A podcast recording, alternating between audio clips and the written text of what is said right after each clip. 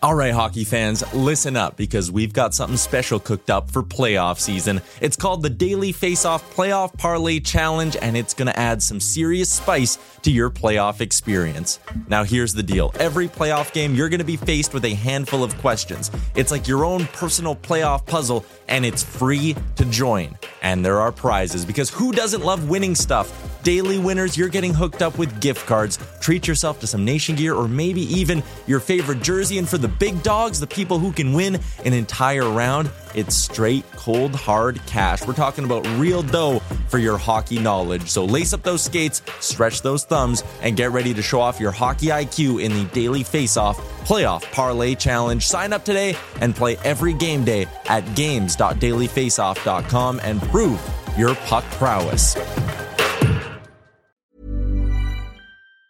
Planning for your next trip? Elevate your travel style with Quince. Quince has all the jet setting essentials you'll want for your next getaway, like European linen, premium luggage options, buttery soft Italian leather bags, and so much more. And it's all priced at 50 to 80% less than similar brands. Plus, Quince only works with factories that use safe and ethical manufacturing practices. Pack your bags with high-quality essentials you'll be wearing for vacations to come with Quince. Go to quince.com slash trip for free shipping and 365-day returns.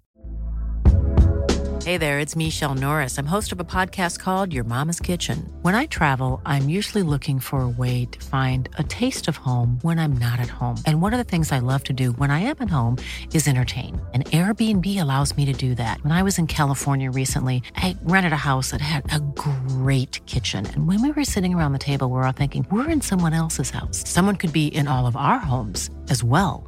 If you have a home, but you're not always at home, you have an Airbnb. Your home might be worth more than you think. Find out how much at airbnb.com/slash host.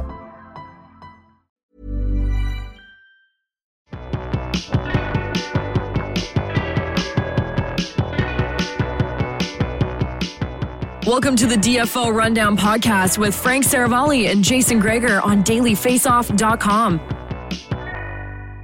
Welcome to episode 199 of the DFO Rundown. Jason Gregor alongside uh, Frank Seravalli. After uh, the weekend, I've had some time to, uh, well, maybe in the case of Frank, get some sleep, relax, and uh, analyze the uh, the trade deadline. Of course, the busiest lead up uh, in NHL history, the most amount of trades. It was significant. Lots of big players, lots of draft picks moved. Frank, first of all, how was your first post trade deadline weekend? It was good. I told my kids uh, Friday at four o'clock when they got home after we wrapped up our four hour live stream with Tyler steering the ship as our captain. Fantastic job by him.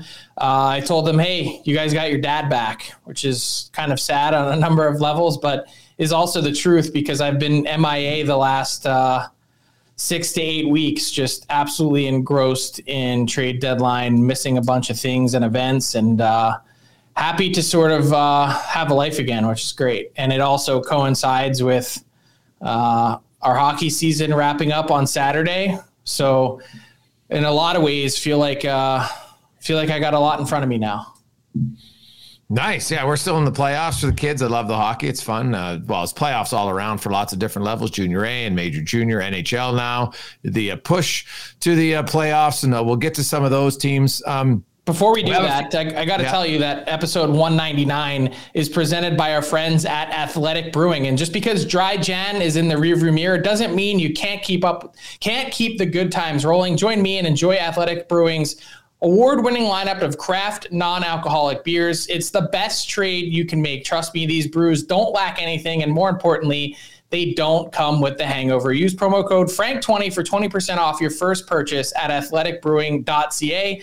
Athletic Brewing Company, fit for all face-offs, fit for all times. And thank you to our friends at Athletic Brewing for uh, sponsoring our Creep Cam, our Insider Cam on Friday's uh, trade deadline edition of Daily Face Off Live. The uh, it was there was a lot going on in that. Uh, love to see Tyler steering, as I mentioned, but Jay Rosehill uh, we, we had to keep things on the rails at times. Oh yeah, Rosa the wild card, shocking. He, a bit of a, a bit of a wild card, I will say that. And uh, uh, as as Tyler can attest, when we when we got to the brother trade, that's when things were like.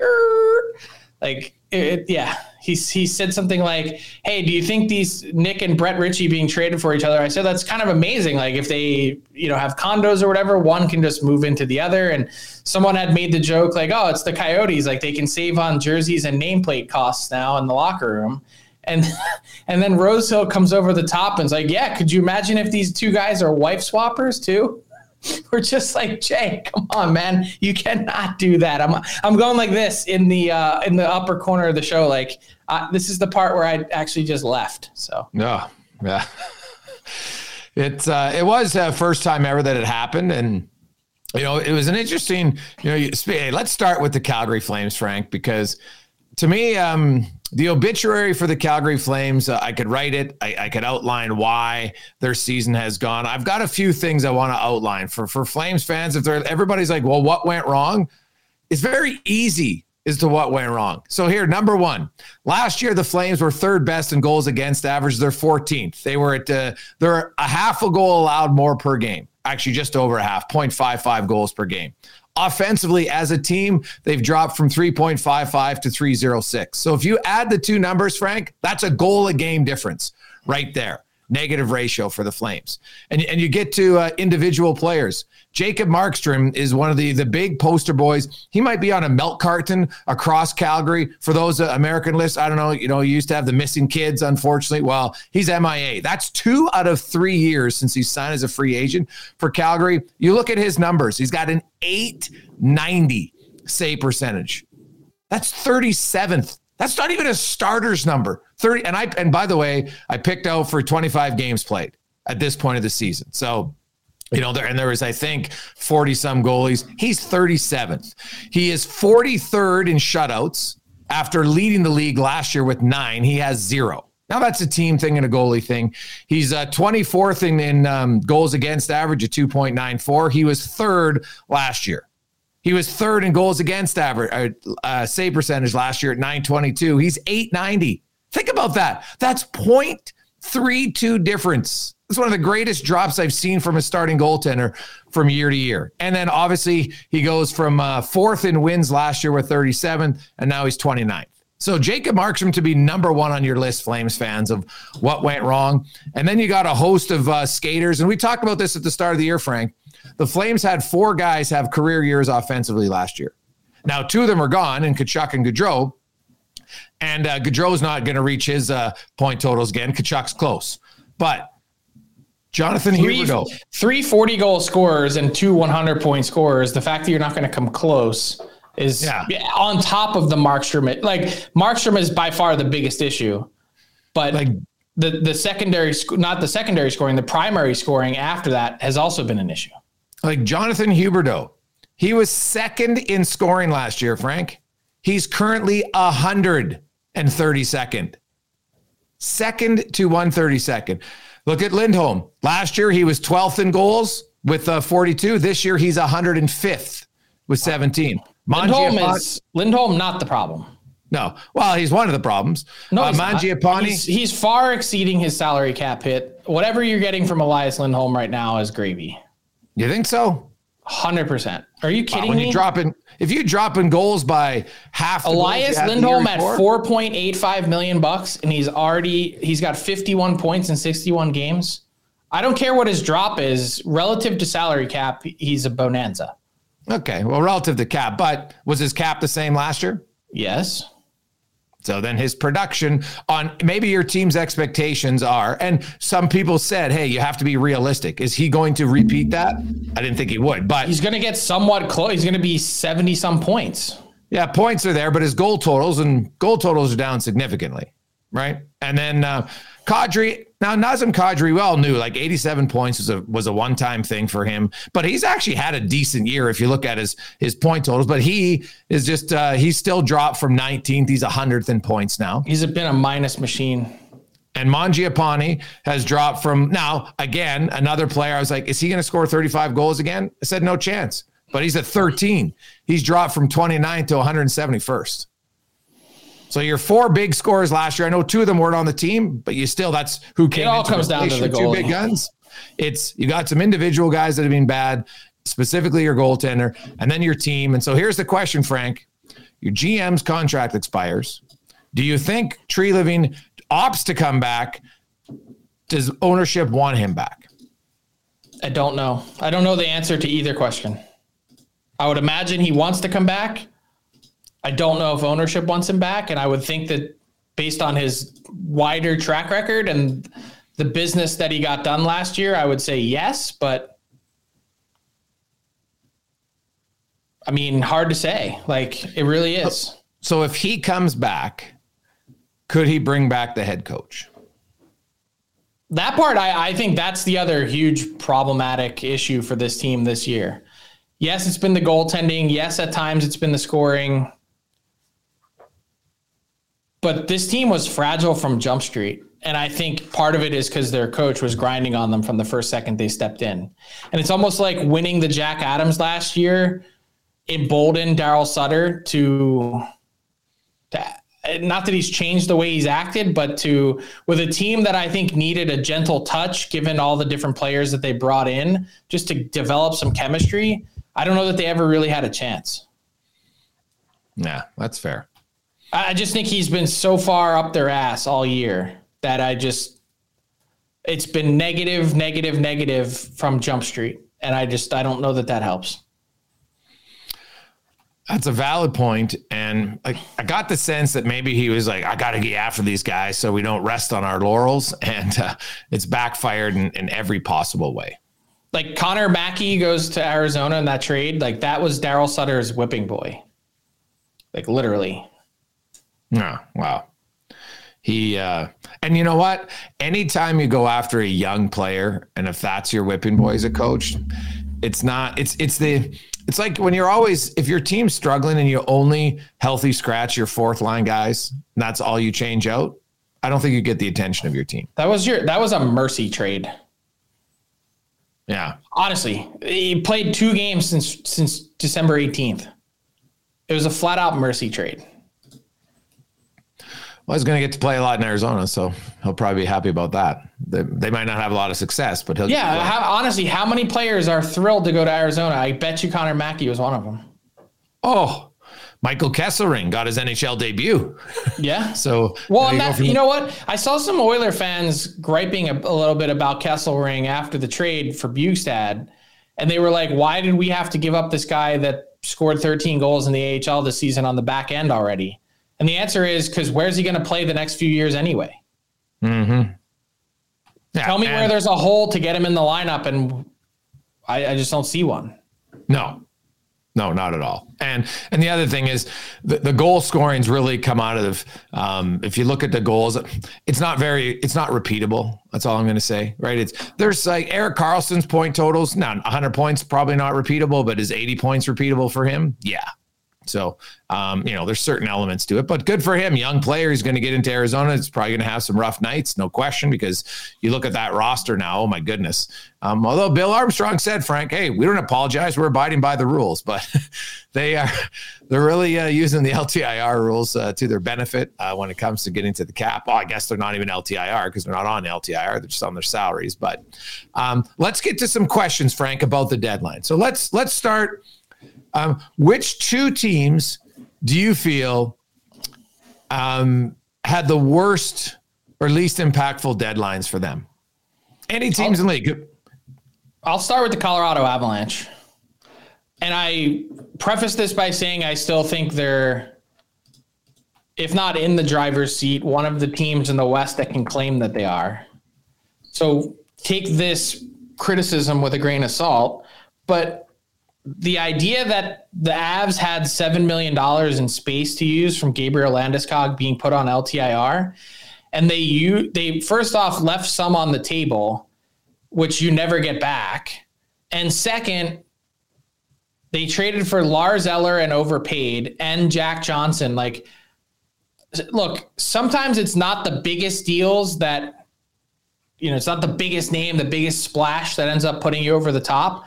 I just can't imagine Lars Eller and or Jack Johnson moving the needle for this team.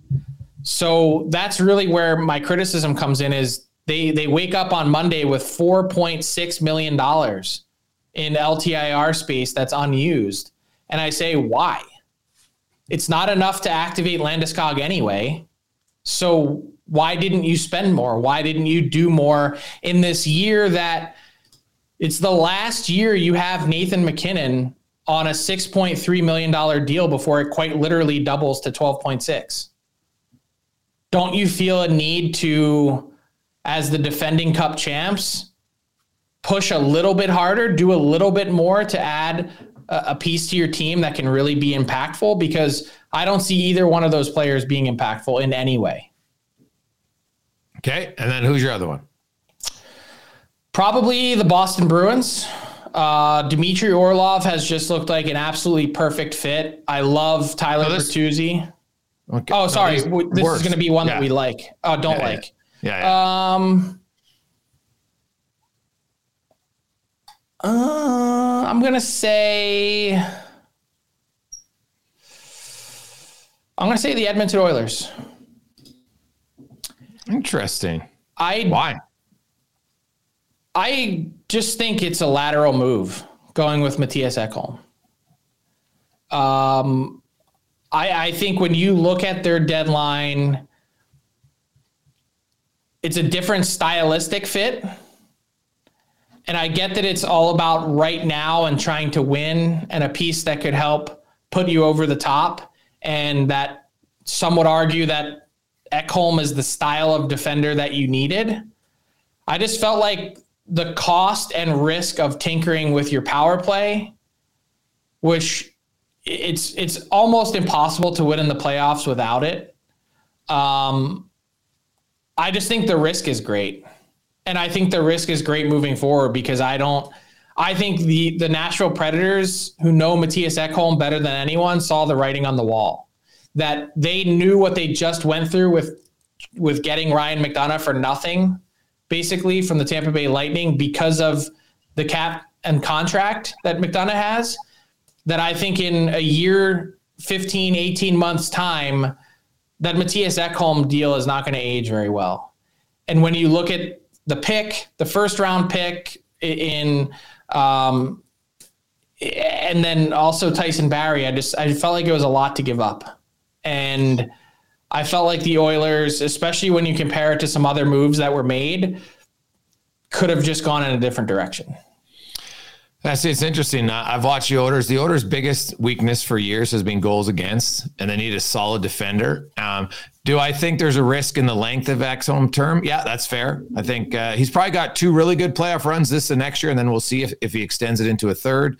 Um, as for the Oilers' power play, Tyson Barrie, as good as Tyson Barrie is, he was still the fourth most important player on the power play. Okay. And but he, he was is. one of the one or two most important players in their locker Yeah, sure. And, um, you know, so Matthias Ekholm has a good reputation there. I, I, would like to think your room's strong enough. You can't lose. But on ice, the Oilers power play, like you look in the in the three games since, they went 31%, which is what they were before. McDavid, Draisaitl, Nugent Hopkins, they, they could be the first. Well, right now they're first, second, and third in league scoring on the power play, which hasn't happened since the Penguins had Lemieux, Francis, and Jagr in in '96. And I really don't see it changing. Like they're just so good. Um, you know, Bouchard's got a heavy shot. He's going to have to learn when to use it, I think, is the key. You don't use it all the time, but then you also can't be afraid sometimes to let it rip. Um, you're a facilitator back there. I think their power play is fine. I just think their five on five defensive play has been the biggest weakness in Edmonton for, I don't know, since Chris Pronger left. Like really, since 2007, you go look at the Oilers. No team gives up more goals. They've always given up goals. Now I know that it's not just one player, team defense, but he solidifies their team five on five significantly, where the majority of the game is played. I actually like that trade for now. I know Reid Schaefer in a first rounder, but um, you know that first rounder or Reid Schaefer wasn't helping the Oilers in the next three years, which is really I think their big push to, to make it. And Barrie and Bouchard were too much of the same. And I like Tyson Barrie. I've been a huge Tyson Barrie fan. Um, but I, I, I would have moved Bouchard before I moved Barrie, but that's just me. Yeah, there's there's cop related and age, uh, cap related, excuse me, and, and age factor. And I think Evan Bouchard last year showed me when you pair him with the right partner as a young player, he's a lot better. And you know, there's lots of guys around the league where who your partner is as a blue liner can make a significant difference.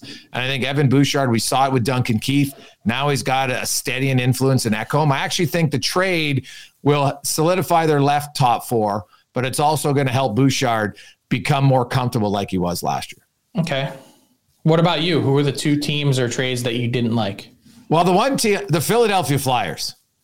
You got to like how you didn't trade James Van Riemsdyk when everybody knew you were trying to trade him. To me, that's I know you weren't going to get a, you probably weren't getting a first rounder, Frank, but you're getting nothing. And like if I'm JVR, my re- the only reason I'm re-signing in Philly is because they're going to pay me more than someone else in the free agent market. So to me, I think as a bottom team, that's kind of a, a lost opportunity. Um, I, ju- I just felt like they they really bottomed out and essentially got nothing from him. And uh, I thought we you know, were kind of looking playoff teams. Like, Oh, no, I, could, I could pick on a bunch of teams that sort of didn't, I don't think really helped themselves that much. Like, I would Yeah. include the San Jose Sharks in that group too. Oh yeah, for sure, and and that's fair. And then to me, uh, the Carolina Hurricanes. Um, I like Goss Man, I, I want to quibble with both of your picks. Okay, go ahead. Yeah. Um, Shane Goss is going to help their power play, no question, right? And so when you look at Carolina, that's good. Um, you talk to me, it's the similar reason why you felt Colorado didn't maximize their cap space. Carolina is going to put Yesel $3 million and he's going to start on their fourth line. I'm not sure that's the best use of 3 million for this year. I think that's a contract that has a I little bit it. of buying buying in the future potential, which he'll sign for probably 1.2. And I think the the long term effects of that trade have much more impact than this year. But here's the thing about Carolina: at some point, I think Carolina has to has to make a, a big significant move. They're good. They're always really good. But they've never been good enough to win when it matters. And I don't believe that these deals are going to help them win when it matters, which is the playoffs. Let's start with the James Van Riemsdyk situation. And I think my my read of the situation is the Flyers misread the market. Yeah. That if they were going to move him, which everyone knew they wanted to, it needed to be done 10 days ago. Fair. And my understanding is the ask from the Flyers for a while was two picks. They wanted a second and a third, something in that neighborhood. And they they simply overcooked the market. That waiting until Friday to make that move, um, I, and and I don't care what he went for, whether it was just a third or just a fourth, not moving him at all is a failure and waiting until Friday, it wasn't the players that were left. And it's not really a knock on James Van Riemsdyk. It's actually, there's also a bit of an indictment here on the rest of the league that they weren't creative enough to pull off a John Klingberg type trade and get this guy who is a, a significant net front presence on your team for next to nothing. But the issue the Flyers ran into is there were teams that made so many moves, they didn't have any space left. And I don't just mean cap space, I mean on their roster. Play, teams ran out of their need for players. And that's the issue that the Flyers did not properly identify. Now, with the Carolina Hurricanes, I'm going to totally disagree. Guess which team in the NHL has the best record since January 11th? Approaching two months now Yeah. the Carolina Hurricanes. I agree. And they identified one player and one player alone that they felt was a true difference maker, and that was Timo Meier. They made a massive offer that I actually believe at the end of the day is better than what the San Jose Sharks got, and it'll be fascinating to watch.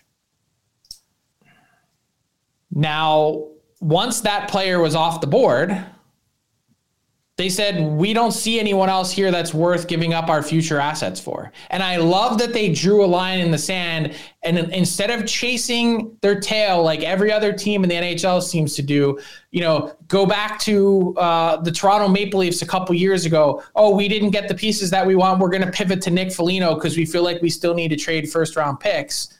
You get in trouble every time when you do that. You have to set a plan with process and stick to it. The Carolina Hurricanes, once Timo Meier was out, they said, well, we have $10 million in space. It's a luxury. Let's take a couple let's take a couple no risk bets. Yes, Puljujarvi for free. We can stick him on our fourth line. We can try and find him uh, some time with Sebastian Aho to see if they can recreate some of the magic that they had at World Juniors. And if it doesn't work out, well, we gave up nothing to get him, and we can just let him walk in the summer as as a UFA if, if we really don't want to qualify him. which they won't, or they can renegotiate and keep him. It's an asset that they can actually hang on to if they like it, if they like him. And then Shane Gostisbehere is a 50 point defenseman that they added for next to nothing. So you take the best team in the league for almost the last 60 days, and you add a 50 point defenseman and a free shot on your fourth line, who at the very beginning of last season looked like he might have been something. And I don't, I'm not a Jesse Puljujarvi believer, so don't think that I'm changing course on that. But once there were no difference makers, I love that they just said, "Nah, this ain't for us. We're not going to spin our wheels trying to to throw away futures for this. We think our team's good enough just as it is." And I would agree.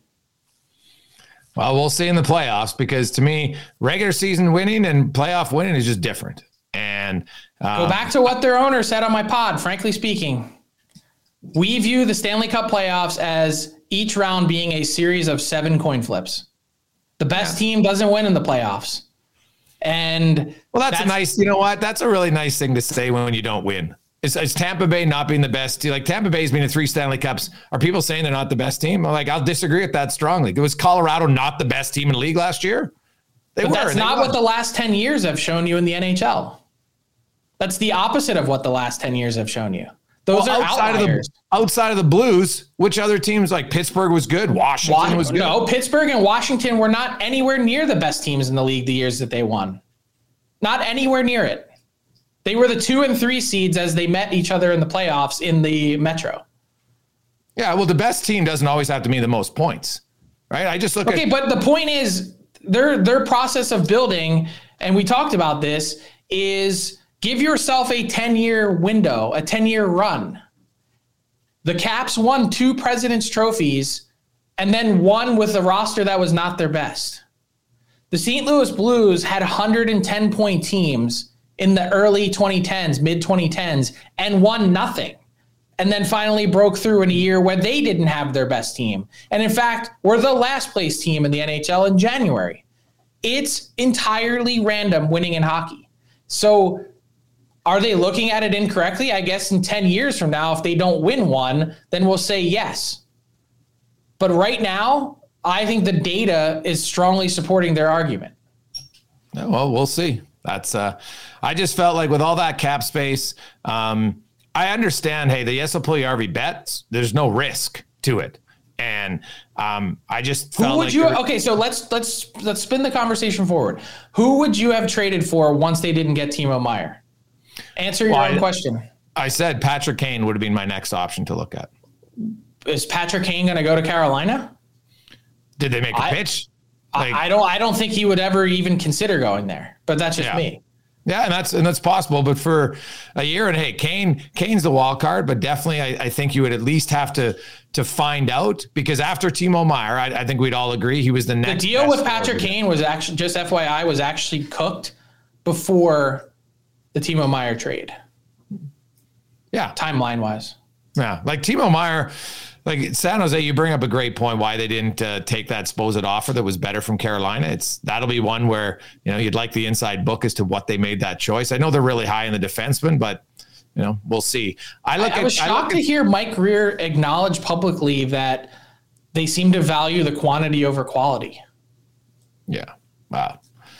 Well, I, look at the Mikey Eyssimont trade. If we're, if we're looking at Val, Mikey Eyssimont came in on waivers for San Jose that you got for nothing. You played him in your top six. You played him on your special teams. You seem to clearly like him, and then you traded him essentially for a fourth round pick because he's he's a he's a pending Group Six free agent. He's never had that opportunity in his life. Are you telling me he wouldn't want to re-sign in San Jose? And you were playing him in your top six. And and then once they traded Namestnikov, then they told teams, "Sorry, we're not trading any of our other forwards because we only have 11 left." Yeah, like it was that was strange to me. So, anyway, let's move on to who we like. Who are now we have two different categories here. We have who you like for the trade deadline and then who you like long term. So, give me your two best for kind of this year teams that you liked. Boston Bruins, um, Dmitry Orlov, Bobby Orlov has been ridiculous. Like that fit has been crazy good. Um, and and I love Tyler Bertuzzi, just Brad Marchand light. To add another player like him to your roster, um, and then have the ability, if you want, once you're you you have some guys moving out, could you potentially re-sign him? I doubt it, but it's at least worth a look or a consideration, depending on how well he fits.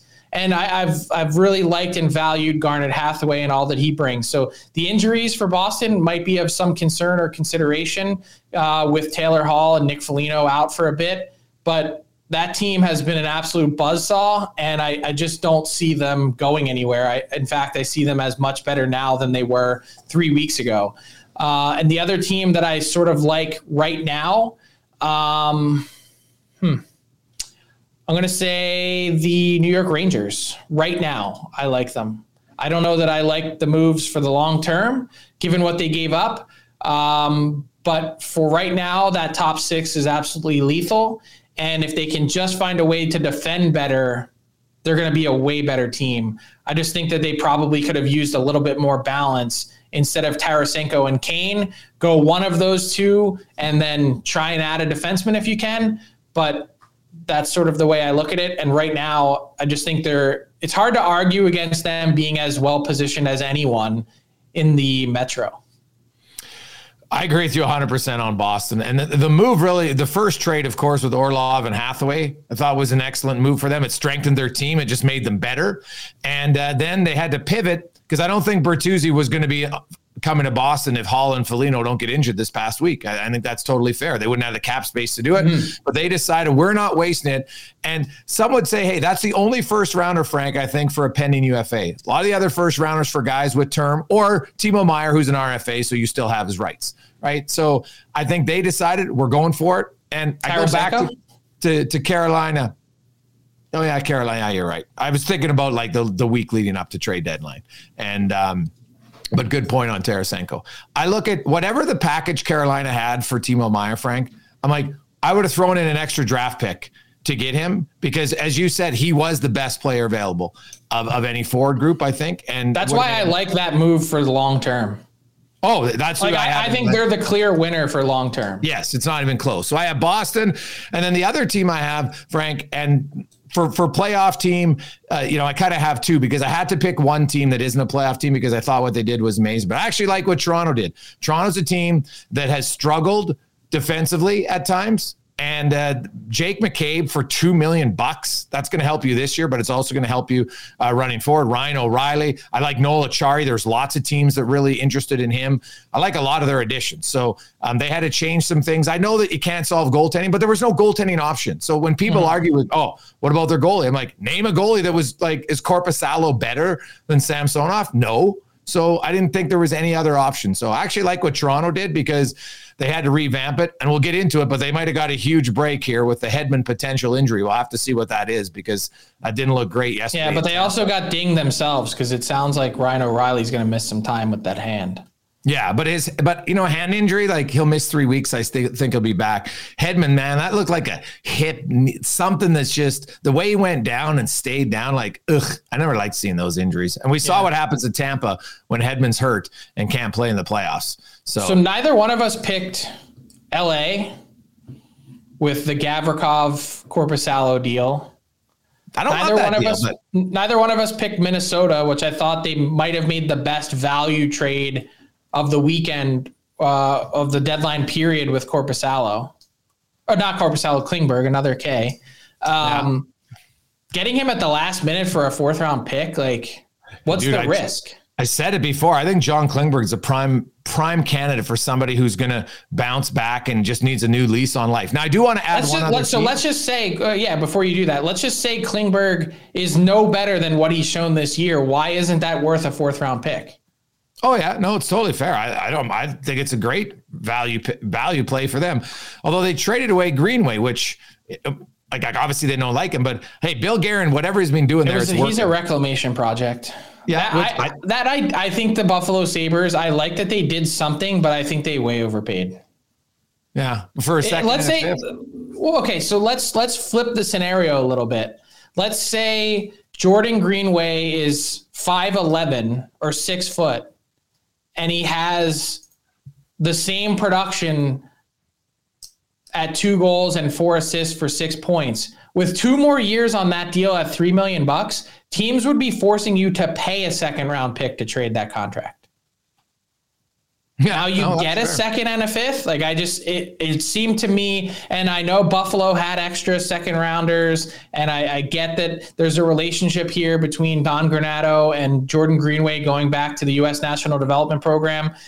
That part of it makes sense, and he. I, I also identified the Sabres super early in the process of of being a team that for Jordan Greenway made sense. He could be your Kyle Okposo replacement, a guy that, you know, as Okposo is is trending towards free agency, um, he when you think of Okposo at his best was you know ferocious in there using his body, all those things. Greenway can do that, but he hasn't shown any ability to do it on a consistent basis. So he gets a new lease on life.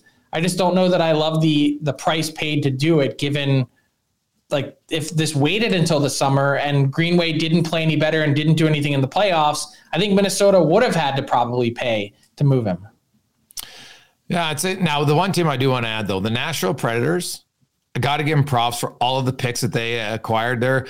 Um, now, I do wonder, do they go full rebuild here? But they got a lot of picks to try to package up some stuff. And I like Tanner Jeannot a lot, but you, are still playing the odds there with all those picks to think. So, who ha- who did the best job selling? The Preds, the Blues, or the Caps?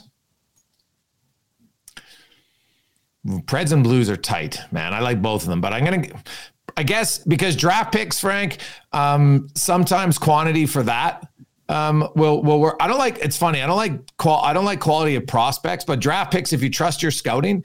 Um, now, Nashville, do I think they're going to land some good defensemen? Probably. That's historically what they do. Now, can they find some forwards? That's another. Uh, that's another debate. But they've always been able to draft really good defensemen. That's that's their forte. So maybe they'll reload on some D men in this year's draft or the next few years. I, I like it for St. Louis way better the Preds got one extra first round pick this year, and it's the Oilers. The Blues have two additional first round picks this year.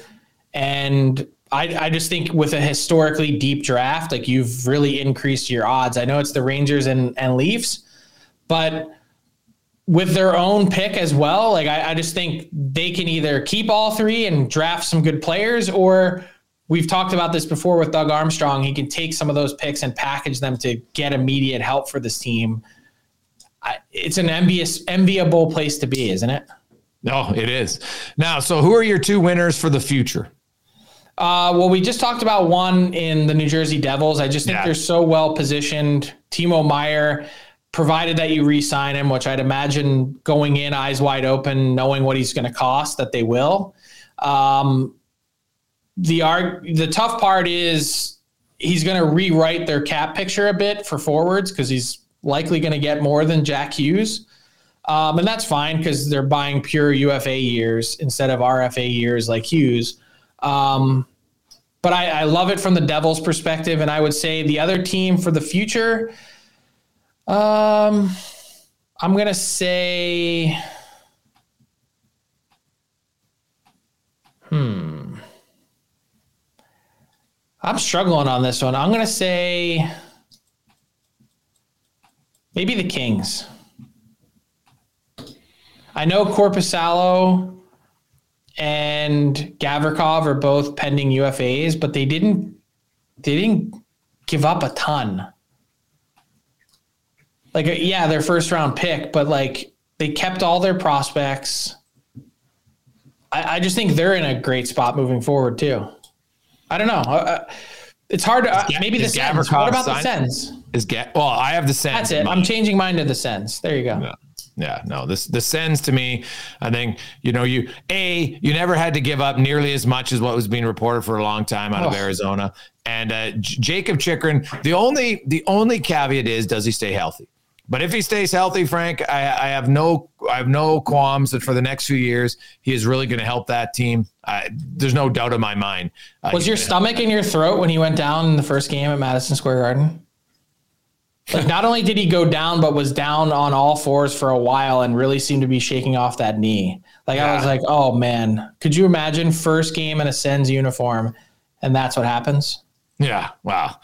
It was, I, I do think that that was always part of the concern for opposing teams a little bit because when you're injured that often, you just wonder. And so, hey, maybe maybe he's trained like you know here he trains like just you know what these intense. He's an animal sometimes you're not necessarily doing it the best way with you know they've learned that you know sometimes less is more in training and stuff like that. So well we'll see. But when healthy i, I think he's going to add a lot. And you know hey don't and it's not even for the future. The ottawa senators they're right in the race all i was just going to ask you. like they're Do right they in the race it? now. Now they got a tough stretch here of road games. I think they're starting friday they had like 9 out of 13 on the road. And so that's going to make or break their season. But you know what? They're a team that's you know, they got kind of that youthful naivety that the coaches will talk about sometimes. And I don't think they sense the pressure. They're just excited about it. And then they got Claude Giroux, who's in his hometown. He's a veteran. He's come up big here in some most some very important games recently. I just I don't know if they'll make it. They're in tough because the Islanders seem to have got going. Pittsburgh. I know people in Pittsburgh, some people hate them, but uh, their moves. But hey, the Penguins want to win. They got Crosby and Malkin. I actually like what they did in Granlund. I like that addition of Granlund. I think he's a really good player. So um, I don't mind the Pittsburgh moves as much as everybody else, but I so, think that makes it really hard in Ottawa. So four teams for two spots: Islanders, Pens, Sabres, and Sens. Are we are we willing to say the Panthers and Caps are out? Caps for sure. Uh, the Panthers, I still can't count them out just yet. Obviously, the games played is what hurts them, but I still think they have enough talent that they, they could easily go on some stupid run here and win like 12 out of 17 or 18 games. Like, it wouldn't shock me. So the Panthers are on pace for 87 points. So they need to make up about nine. Yeah. Oh yeah. They gotta they gotta go on a huge run. Like they got the obviously the worst odds, no question about it. But you know the Sens are sometimes the Sens are on pace for they're on a roll. They're on a roll right now, and that's you know sometimes you can just ride that for for quite a while. So. Sens on pace for ninety. Sabres on pace for ninety one. And you've got the pen. Uh, the Islanders would be eighth by points percentage, so they are on pace for 91. Yeah. Like so it might be a, an almost historically low pace to get in. Yeah. Or somebody gets hot, which I suspect might happen. Actually, the uh, the Sabres are in this morning by points percentage. Mm-hmm. Yeah. So, no, that, and, and see the Greenway trade, Frank, I actually I think that's one where Don Granato, look at what he's done in Buffalo. Um, there was a lot of people that were like, oh, the Sabres are not do they didn't make moves. And and he he really seems to know how to connect with the young players, oh, which is hard 100%. to do. And but but would I, you have paid a sec? I guess if you trust your coach and you trust his opinion, then you say, you know what, we've got an extra one this year. Let's go yes. do it. Well, that's why I said the deadline. I felt Buffalo had to do something. And you know what? They had all these picks. They're not all going to pan out. You don't need them all. So um, I like. I actually like that Greenway bet. Um, you know, sure it could come back and haunt them, but I think there's a really good chance that there's a guy who who connects with the coach. And you talked about Greenway size. You're bang on, Frank. If he was a smaller forward, it wouldn't happen. But he's not. And when you have that size and potential, you're always going to get second, third, fourth chances. It just yeah. always happens. There's something there. We know there yes. is. We saw it in Minnesota. I just uh, the only question is, was it worth a second and a fifth? That's my only yeah. thought. Like the, I think, given the contract per- that's attached to it. Yeah, me personally, I would take the, the risk for right? It's like Carolina. I think the yes, I'll play RV bet because he's probably going to re-sign for 1.2 million. It's going to be a good bet long term. I just didn't like it for this year, is all. So there were some teams that had really weird deadlines. We just talked about the Penguins, and I'm with you. I actually don't mind the Granlund acquisition. Um, but we touched briefly on the Sharks. We didn't really touch on the Jets. And the Kraken were were they did they know it was a deadline or no? Oh, Ron. Well, that's Ron Francis. He's he's patient. Some would say he's too patient, right? Carolina fans would probably say, yeah, he was too patient. Like at some point, too patient or overvalues all of his own players. Well, a bit of both. That's fair. And then the what were the Ducks doing? Oh, dude. Yeah, well, that's the Ducks. The Ducks, and we talked about the Flyers. Not entirely certain what the Coyotes are doing. Like we know what they're doing, but their execution was not very good. What about the Canucks? What'd you make of their deadline? Oh yeah, that was another weird one. Um, I it's so here's what we're trying to do. We're trying to grade something that's happening on the fly that is not a complete picture yet. So like on the surface, what has happened to this point? Like they deserve like a D or an F. But we don't know the what's the end like what does the end picture look like? Like what is the end game? Well, and see, until I, we see that, I don't know that it's fair to really properly grade because if the goal is to retool it and on the fly, like they've said has been the goal, like if you're not, if you're frustrated with what's happened to this point, you're not listening. They're telling you what they're doing. Yes. Yeah, you can disagree with their plan, but to me, and, and I actually agree with their plan. They've got too many high end skill players to go in full rebuild. They can't do it unless you want to trade Elias Pettersson and Hughes, unless you want Demko, right? Like the Demko rumors never made sense. Like other than for LA to acquire him, I get why. But um, even for goalies, you don't get enough for them. Why would you trade yes, them? Like 100%. why would the why would the Preds trade Saros? Like you don't get enough for a high end goalie. Yeah, although I would overpay for Saros. I'm just putting that out there. Okay, but so um, so like the Canucks add a difference maker in Filip Hronek, and it's at an expensive cost. But if the goal is to accumulate as many players 25 and under that are impact players, well, then you got one. Yeah. I, and, and honestly, Frank, I don't know if it was that much of an overpay. What are the chances? I don't. I don't it's not an. It's not that it's an overpay. The issue is that you also now are going to need to pay him. Like this summer, he's has the ability to negotiate a, a contract extension, and like based on the pure points that he's put up, like that number starts with a seven all day long. You think? A hundred percent. As a 38 point D man, you think he's, he's a 0.55 points per game career defenseman? Wow. That's what I'm saying. That's the part that I'm not entirely understanding. This team, as it's currently constructed, is $100,000 over the cap for next season, and they still need to add six players. So we want to judge and grade it like like is is natural to want to do. But there's so much more to happen this summer that what you're seeing now is going to be far off from what you see in the in the fall. And the grade of this trade will ultimately depend on what happens with that renegotiation, how much he signs for, and or is he still there after the fact. I'm I'm still shocked that you think he starts with a seven. I think you could make an argument that he starts with an eight. I don't think it gets that high. What? I think he's in the Morgan Rielly range. Holy cow! All right. Um. Yeah. I don't. Maybe. I just don't think people are paying attention to the market. I don't think like, especially with the cap going up, it's going to be expensive. I'm telling you right now. Yeah. Wow. He's going to be yeah, a very wealthy man. Well, there he um he has one year left on his deal. So if you're Vancouver, you don't like I because some teams that, now you will, can't for a team that's retooling that cannot be not part of the consideration and equation. So oh, if the fair. Canucks are, are underestimating that, or they're not getting it right, or they're missing the boat on it, they've missed the boat on the trade then.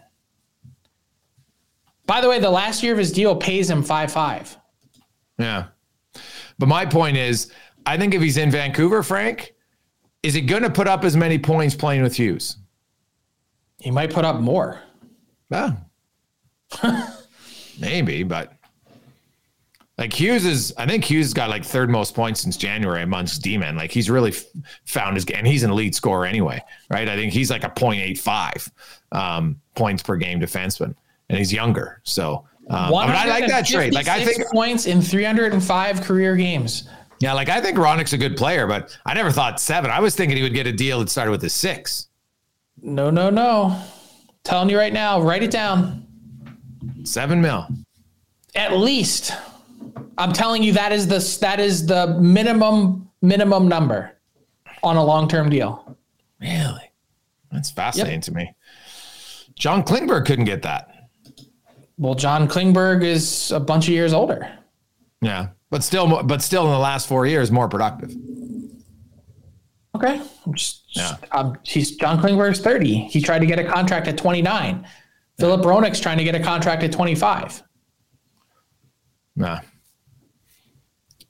He uh and he's not really more productive. He had one year that was much more productive, and that was a 67 point season. Every other year, it's been right in the Hronek range. 45, 32, 36. Yeah. Like they're all they're all very comparable. Like Hronek's never been a double digit goal scorer as a D man. Like I just if he's he gets seven, man, good shooter. for him. But I'll he's, be he's a facilitator. I will buy you a beer. I will I will bet you my house. He's getting seven. Bet you my house. And he signs this summer? I don't know that he signs this summer. I'm just telling you that's that's yeah. what that deal is going to look like. Yeah. Depends. Like if the cap goes up in two parts, I think I think there's a better chance. But if the cap stays flat this year, is only up a mil, might be. Well, it doesn't matter because he's the contract wouldn't kick in for another year anyway. Yeah, but I mean, but then because if it goes up three mil this year and four the next year, that's seven. Whereas if it only goes up one this year and five, then six. It would be one. Like, it would be one and eight because the revenues would go back to linked.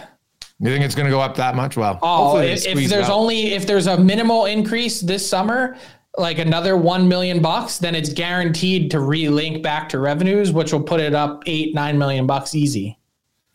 Two what years about, from now. What about the Bally Sports factor? Um, that impact you think at all? I mean, I I do a bunch of work moonlighting there uh, as uh, one of their national insiders, and I just from everyone I've talked to, they seem to be pretty confident that this is a, a pure debt restructuring effort and that payments aren't going to be missed okay. on paying out these regional deals. However, on a smaller scale, the issue with uh, Root Sports and AT&T Sports Network, it's the Kraken, Golden Knights, and Penguins. Their yeah. regional TV rights those are actually like they're no longer paying those deals starting March at the end of this month. Yeah. So so that is actually like that is a confirmed revenue hit. March 31st, those deals cease to exist and it's up to them to negotiate something new. So the Bally part, TBD, it's possible that it has an impact. The Root and AT&T Sports Network, that is a guaranteed revenue impact short of these teams coming up with their own networks that they can sell basically direct sell advertising to, which I kind of think is where it's heading anyway, don't you? Like I think didn't the Oilers flirt with that a little bit when their TV deal was expiring with Rogers that they were like, hmm, well, the alternative here as opposed to the duopoly between Bell and Rogers is just start our own network. Why don't us and the Flames start our own Alberta Alberta regional sports network and just dominate it? Yeah, there's been talk about it for sure. Uh, quickly before we get to Ty, so we talk about Frank the racer for the playoffs uh, in the wild card. It's still awesome, but don't look now. But the New Jersey Devils and Carolina are in a huge like. It's no longer Jersey and the Rangers. That one's the, we know the Devils are second. The Devils are only two points back at Carolina. Uh, with 20 games to go, Carolina has one game in hand. That race for first place is suddenly uh, massive. And uh, meanwhile, and it means something this year because oh, that the wild card is a huge drop off from what you would face in in third place. Hundred percent. And uh, you look at the uh, at the Minnesota Wild, Frank, and what that Bill Guerin has done with all the cap restrictions and everything, they find themselves. There's they've still so they won four in a row. They've they're still fending off Colorado, you know, and suddenly Dallas is rolling, and now they're seven points up. Like you know, Colorado, both of us, I thought, oh, eventually they'll get there, but you know, they've had a little hiccup here, and those other teams are going away. Do you think Colorado has enough now to win the division, or seven points too much to make up in 20 games? Hmm. I just, they're one of those teams that can win 12 straight without blinking. That's the problem. So, like, I'm not willing to count them out. It's just every time you turn around and think they're going to figure it out health wise, they just don't. Yeah. And uh, right now, the only real race in the in the in the West for a playoff spot looks to be honestly Nashville more than because Calgary's seven points back of Winnipeg. Nashville. You just read that. You just you just etched their epitaph. Yes, Calgary. But they got six. They got three games in hand. The Preds do, which is shocking. I don't think they can catch them. So the race is really the Pacific Division and seeding, a little bit in the Central. Who wins the? Does Vegas ultimately hold on and win that Pacific? Well, I, I picked the, the the Kings before the season started, so I'm going to stick with my bet. All right. And I think uh, they're going to be better, and I think they're. I think they got the best goalie that was available. Yeah, fair. Uh, speaking of goalies, the Edmonton Oilers, they got to run with Stuart Skinner for a while here. Jack Campbell, he's allowed 24 goals in his last five starts, Frank. And the team has scored. It? Yeah. And the team has scored 23. And by the way, he got pulled in one of those games, only faced 14 shots, allowed four goals. Like it's got to be Stuart Skinner time in Edmonton because uh, they, they want to get home ice advantage. I'm sorry, Jack Campbell, you got to hope that he can somehow rediscover his game like he did in January after a brutal first few months of the season. But right now, it's got to be Skinner time in Edmonton because, and, you know, there's lots of goaltending questions in the Pacific. It's the most um, consistent aspect in that division is right now it's almost who can get a hot goalie uh, at the right time and stuart skinner probably outside of when he had a baby went to the all-star game he had a little bit of a dip he only played four games in a month other than that he's been pretty consistent. If if I'm Jay Woodcroft, I have no choice. I got to run him down the stretch. All right, so I agree with you. Give me your order of finish in the Pacific. Um, I think Vegas is still going to win. Um, Vegas, Edmonton, LA, Seattle's going to finish in the wild card. Vegas, Edmonton, LA, Seattle wild card. Did Vegas have a weird deadline? Like I, I thought the Barbashev acquisition was really good but they also had a ton of cap space and it felt like they added a bunch of periphery players and not real impact players. Yeah, I'm, is that fair to say? Yeah, totally like, fair. Like, like so, LA basically broadcast to everyone. We think Jonathan Quick is a third goalie in the league right now. And the team you're battling has him as a starter due to injuries now. yeah, so they go out and trade for him, which is fine. Like I'm all for teams making moves when they see fit and maybe they see something his ability to battle and rebound is better. Sure. Okay. So they take that chance. Teddy Blueger, like, I, I, love the player. Like, let me be totally honest when I say that. Like, he's smart. He helps your team in a lot of different ways. But the guy has two goals this year. He's shooting 3.1% on the season. I got to get better, right? Well, maybe you could say that he's bound to get better, but his career high is nine. Yeah, he's a depth guy. Oh, but that's this is this. You just made yeah. my point They're for like, me. Yeah. They added two depth players or three depth players if you include Quick and think he's a depth player. Yeah.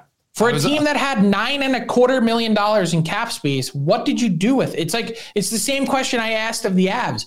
You had seven. What did you spend it on? Dude, Frank, they were right. I had Vegas right near the top of my list. I was battling between them and Carolina as the two teams I thought who who could have done way more and didn't. So I, I just like I like Barber, like I like these players. Yeah. I like Barbashev. I like Blueger. I think Quick can battle, but I'm not looking at Vegas and their odds and saying that they improve them in any way. No, Edmonton was the team that filled their biggest void and improved the most in that division with Ekholm. And by the way, Nick Bjugstad, scored in his first game. He's a he's a huge playing very well this year. He's bounced back after you know a tough year. Uh, I think Bjugstad's a guy who cost you, uh, you know, like Kesselring, he, as you said, Frank. Yeah. You outlined it perfectly. there's no issue with the trade. It was for it was not for much. Yeah, but I, I I just think I think they tinkered with a lot, and I think it was unnecessary. I'll see. I think they had to improve their five on five defensive play having watched him for years, like that's it's always the Achilles heel of that team. I just think always. he's really slowed down. Yeah, Bjugstad? No, nope. Ekholm. Back home. Oh, okay. Well, we'll see where it goes. Let's bring in Ty Yaremchuk on a Monday morning. Ty, how you doing? I am doing great. I did not have an IV this weekend like Frank, but I still kicked back and relaxed a little. Had a little B12, a little vitamin shot, a little. Cocktail. Have you ever done that in Vegas, Frank? I have not, but next time I go and next or next time I go to this week, uh, this summer for the draft in Nashville, Tyler, I'm going to pre-schedule a few IVs for the morning at our hotel. How about that? Uh, little team DFO IV run in, in Nashville. A, t- a little team DFO bonding. Yeah. I know my buddies have done it and they swear by it, but I've never done it. There's lucky. nothing that it's not even. I just, so I didn't drink. I didn't have a sip of alcohol on Friday night after the deadline there, nothing makes you feel as good as getting a bag. I'm telling you. I don't. Even if it's just the simple saline solution, getting the bag in you, you feel like a million bucks after. Good, make it two. Gonna, make it two. I'm not Jay driving. I was going to make a Jay Rosehill joke, but I let it go. So. yeah. All right. Uh, fill in the blank this week brought to you by our friends over at PointsBet Canada. I got three for you guys, starting with the Calgary Flames. You just kind of outlined it, um, but the Calgary Flames have a blank percent chance at the playoffs, Frank. Five? Zero. Zero. You're just. I, I just look at their faces after Saturday night. Yeah. Nah. Defeated. Defeated. Uh, MoneyPuck has them still at a 34% chance, but that is uh, that is pretty low if you consider kind of how MoneyPuck does things. So not great for the Calgary Flames. Well, just look at it this way, Ty. They got they've got to gain seven points on Winnipeg, and they have 19 games. So let's say Winnipeg just goes 10 and nine right? Nothing great. They go 10 and 9. That's 94 points. That means that the uh, um, the Flames, who by the way would have to finish with 95 because they would lose the tiebreaker. So they need then set, that's that 28 points in 19 games. So you got to go 14 and 5. Not happening. Yep, when you put it that way, I guess it's uh, pretty well, slim. I was holding out for Daryl Sutter said over the weekend too. He goes, "Well, I still believe we can win 20 in a row." It's like that's if that's what you're up against, that means it's not happening. You're telling everyone that it's not happening. We can win 20 in a row. There's only 19 games left. What are you talking about? Uh, second question I got for you guys. Uh, Tampa Bay had just a miserable weekend. Uh, Jon Cooper oh. benching his stars against the Sabres was blank. Jason? I I thought smart, right? They're they're playing back to back the next day. What were they? Shot twenty three to four, right? Sometimes if you only send a message to your bottom tier guys, I, I think the message gets old. You, have got so many uh, bullets in the chamber as a head coach. He knows these guys better than any of us, and he didn't single out one. He singles out three. They all sit on the bench together. He probably had a conversation with them. Okay, guys, you're resting. They're annoyed. I understand it but it's easier to do a line in your three biggest guys and just say, you know what, our best guys got to be better. And if you actually look at their recent play, they haven't been great by their standards. So you're down five to one. The game's over. You're playing back to back the next day. I, I think it was the right, if you're going to do it, that was the right time to do it. What's the word I would use? Load management. Ah, fair. Mm-hmm. Not so much a punishment, but management. I mean, the real crime is getting whacked by the Hurricanes the next day after resting. Six six zip is oof. Telling you, man, everyone's like, "Oh, the Hurricanes should have done more. Should have done more." Tell me why. Tell me why they're not among the very best in the East.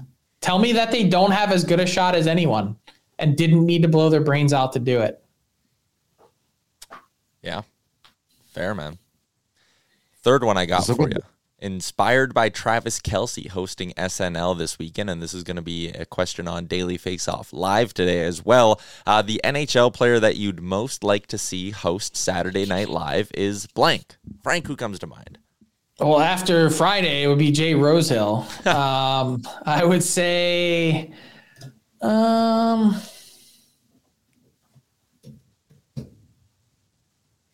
maybe Max Domi. That dude just like oozes personality. Yeah, he'd be funny. You need somebody who's witty and somebody who's not afraid to to put themselves out there. Uh, Domi, I think, is a is is a really good choice. Um, you know who I would like to see because I think he's got a really dry, funny sense of humor. You don't see it very often. Is Malkin? Man, I've seen some interviews with that guy. He just makes me laugh. He's got a real different a personality. But obviously, Brad Marchand would be the one that I think yeah, he would, that's a good one. He would come up with some real witty lines. Um, I, I, and he'd be comfortable, like he'd make fun of himself, but he would also take a few shots when you got to take some shots at guys. So it's not bad. Yeah, you talked about you need a guy who's comfortable doing it. I would love to see one of the big superstars. Like it'd be great if we could have something like uh, like Sidney Crosby doing that and showing a bit of personality, but. Uh, it doesn't seem like anything we see. We Matt, Matthews, I think Auston Matthews is a guy who seems fairly comfortable doing that. Yeah, that's actually a good one. One of the Tkachuk brothers would be good as well. Yeah. Yeah, there's a well, it, I think Brady would actually be better. He seems to be more um, I think Matthew even said it. Brady's more of the uh, like real outlandish gregarious of the two. All right, there you go. Those are your three questions. That's a wrap on this week's edition of Fill in the Blank, brought to you by PointsBet Canada. How would you like to look five years younger? In a clinical study, people that had volume added with Juvederm Voluma XC in the cheeks perceived themselves as looking five years younger at six months after treatment. Look younger, feel like you. Add volume for lift and contour in the cheeks with Juvederm Voluma XC. Reverse signs of aging by adding volume to smooth laugh lines with Juvederm Vollure XC. For important safety information and to find a licensed specialist, visit juvederm.com. That's J U V E D E R M.com. Not for people with severe allergic reactions, allergies to lidocaine, or the proteins used in Juvederm. Common side effects include injection site redness, swelling, pain, tenderness, firmness, lumps, bumps, bruising, discoloration, or itching. There's a risk of unintentional injection into a blood vessel, which can cause vision abnormalities, blindness, stroke, temporary scabs, or scarring. Talk to a licensed specialist to find out if it's right for you. Hey, I'm Ryan Reynolds. Recently, I asked Mint Mobile's legal team if big wireless companies are allowed to raise prices due to inflation. They said yes. And then when I asked if raising prices technically violates those onerous two year contracts, they said, What the f are you talking about, you insane Hollywood ass? So to recap, we're cutting the price of Mint Unlimited from $30 a month to just $15 a month. Give it a try at mintmobile.com slash switch. $45 up front for three months plus taxes and fees. Promoting for new customers for limited time. Unlimited more than 40 gigabytes per month. Slows. Full terms at mintmobile.com. Hey there, it's Michele Norris. I'm host of a podcast called Your Mama's Kitchen. When I travel, I'm usually looking for a way to find a taste of home when I'm not at home. And one of the things I love to do when I am at home is entertain. And Airbnb allows me to do that. When I was in California recently, I rented a house that had a great kitchen. And when we were sitting around the table, we're all thinking, we're in someone else's house. Someone could be in all of our homes as well. If you have a home, but you're not always at home, you have an Airbnb. Your home might be worth more than you think. Find out how much at airbnb.com/slash host. Before we let go, Frank, did you happen to see? So, Chris Rock, first time ever, his show, you could watch it live in concert, but also live on Netflix. I don't know if you saw his comedy hour or not. I didn't see it live, but I watched it last night and uh, it was quite good. Uh, I would just recommend anybody, if, if you're waiting, because Rock has not talked anywhere about uh, the slap. And uh, he got into it at the end of his bit. Watch it just for that. If you like comedy, like, are you a big stand up comedy guy, Frank? Uh, I'm not, but I did like I do like it. I just I also saw Louis C.K. He got back in after being canceled, and I saw he addressed his thing too, which was like actually hilarious the way that he did. Oh, it. I haven't seen his, but he, uh, he was so yeah. I'm sure everyone can Google his thing, but he's like, you know what? He goes, it's really tough. He's a, everyone on, on Earth has a thing, like they have something that is like their thing, and it's weird and whatever. He goes, it's really unfortunate when everyone knows your thing. and it's like, oh my, he's like, Obama knew my thing. Like that. He's like, that, I got canceled. Wow. Yeah. Thanks for that insight, CK. Of course. Yeah. Like, but I don't know. That's, yeah. To his Chris You Rock's have to address it though. No, no, you have to address it wholeheartedly. And, and Rock addressed his.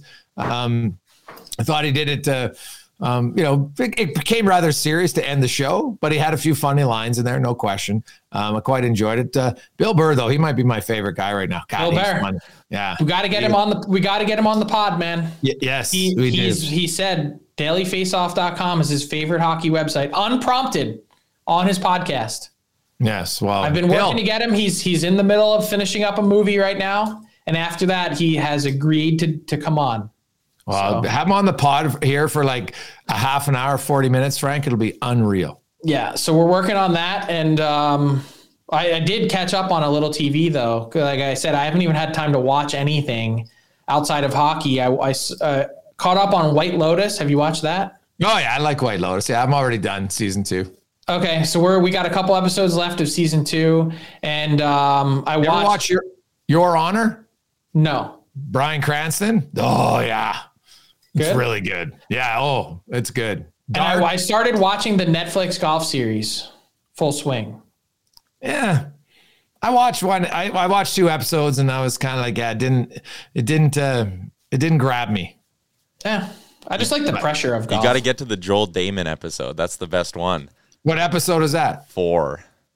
I, I got into so yesterday. I can I, I just skip three? Ty, could I just skip three and go to four? Yeah, just find the Joel Dahmen one. Any guy okay. who's crushing white claws in between rounds and is like, ah, it's only the U.S. Open qualifier. That guy's all right in my books.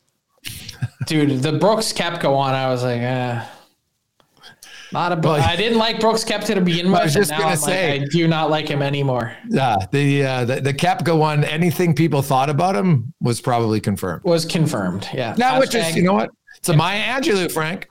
When someone shows you who they are, believe them the first time. Mm-hmm. Or or yeah, uh, just never never think of them again. That's that's what I would do. Frank, what jersey is that, by the way? Uh, we got a little Vermont Catamounts on. Oh, yeah. Kind of like that. Yeah. Catamounts, classic name. All right, Frankie, have yourself a good week. Thanks for listening to the DFO Rundown with Seravalli and Gregor. Keep it locked on dailyfaceoff.com and subscribe wherever you get your podcasts from to never miss an episode. Planning for your next trip? Elevate your travel style with Quince. Quince has all the jet setting essentials you'll want for your next getaway, like European linen, premium luggage options, buttery soft Italian leather bags, and so much more. And it's all priced at 50 to 80% less than similar brands. Plus, Quince only works with factories that use safe and ethical manufacturing practices. Pack your bags with high-quality essentials you'll be wearing for vacations to come with Quince. Go to quince.com slash trip for free shipping and 365-day returns. When you make decisions for your company, you look for the no-brainers. If you have a lot of mailing to do, stamps.com is the ultimate no-brainer. Use the Stamps.com mobile app to mail everything you need to keep your business running with up to 89% off USPS and UPS. Make the same no brainer decision as over 1 million other businesses with Stamps.com. Use code PROGRAM for a special offer. That's Stamps.com code PROGRAM.